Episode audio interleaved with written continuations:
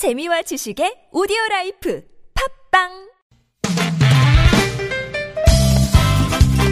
빡빡한 일상의 단비처럼 여러분의 무뎌진 감동 세포를 깨우는 시간 좋은 사람 좋은 뉴스 함께합니다.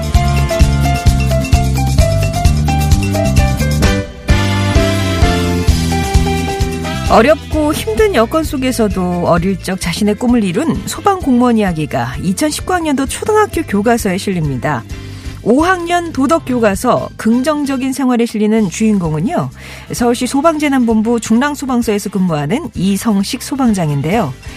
이 소방장의 아버지는 한국전쟁 때 한쪽 다리를 잃었고 어머니는 한쪽 눈을 볼 수 없는 시각 장애인이라고 해요.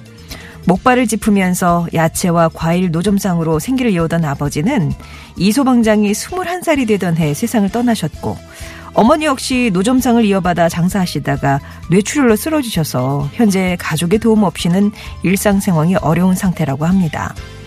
이런 어려운 집안 환경에도 이 소방장은 초등학교 5학년 때부터 신문 배달, 가구 배달 등을 하며 생계를 꾸렸는데요. 그 시절 나보다 더 힘들고 더 어려운 상황에 처해 있는 이웃을 도와주는 소방관이 되겠다는 꿈을 가슴에 품었답니다. 결국 2005년 그 꿈을 이룬 이성식 소방관. 스스로가 역경에 굴하지 않고 꿈을 이루어낸 멋진 예시로 아이들의 교과서가 됐네요.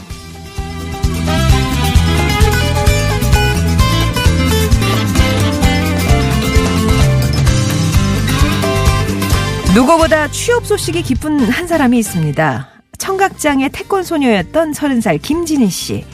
선천성 청각장애로 말을 못하는 딸에게 부모님은 초등학교 1학년 때부터 태권도를 가르쳤습니다. 그렇게 진희 씨는 소피아 데플림픽에서 금메달 하나, 은메달 하나를 따며 최고의 순간을 맞았죠. 그리고 최근 그녀는 한 교육그룹에 신입사원으로 입사하면서 새 인생을 시작했는데요.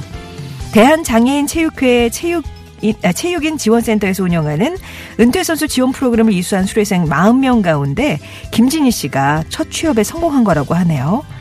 그도 그럴 게 장애인 선수, 특히 청각장애인은 의사소통이 안 된다는 선입견 탓에 취업이 더 어렵답니다. 김진희 씨도 예외는 아니어서 지원하는 회사마다 1차 서류 전형은 대부분 합격했지만 면접만 보면 떨어졌대요. 아무리 메신저나 필담으로 의사소통이 가능하다고 설명해도 늘 말할 수 있는 직원을 원했기 때문이었죠. 이번에 입사한 직장에서는 주로 엑셀과 파워포인트를 활용해 업무를 진행하고 보고와 지시는 카카오톡을 이용할 예정이라는데요. 조금은 더디겠지만 진희 씨는 분명 훌륭하게 자기 일을 해낼 겁니다. 지금까지 좋은 사람 좋은 뉴스였습니다.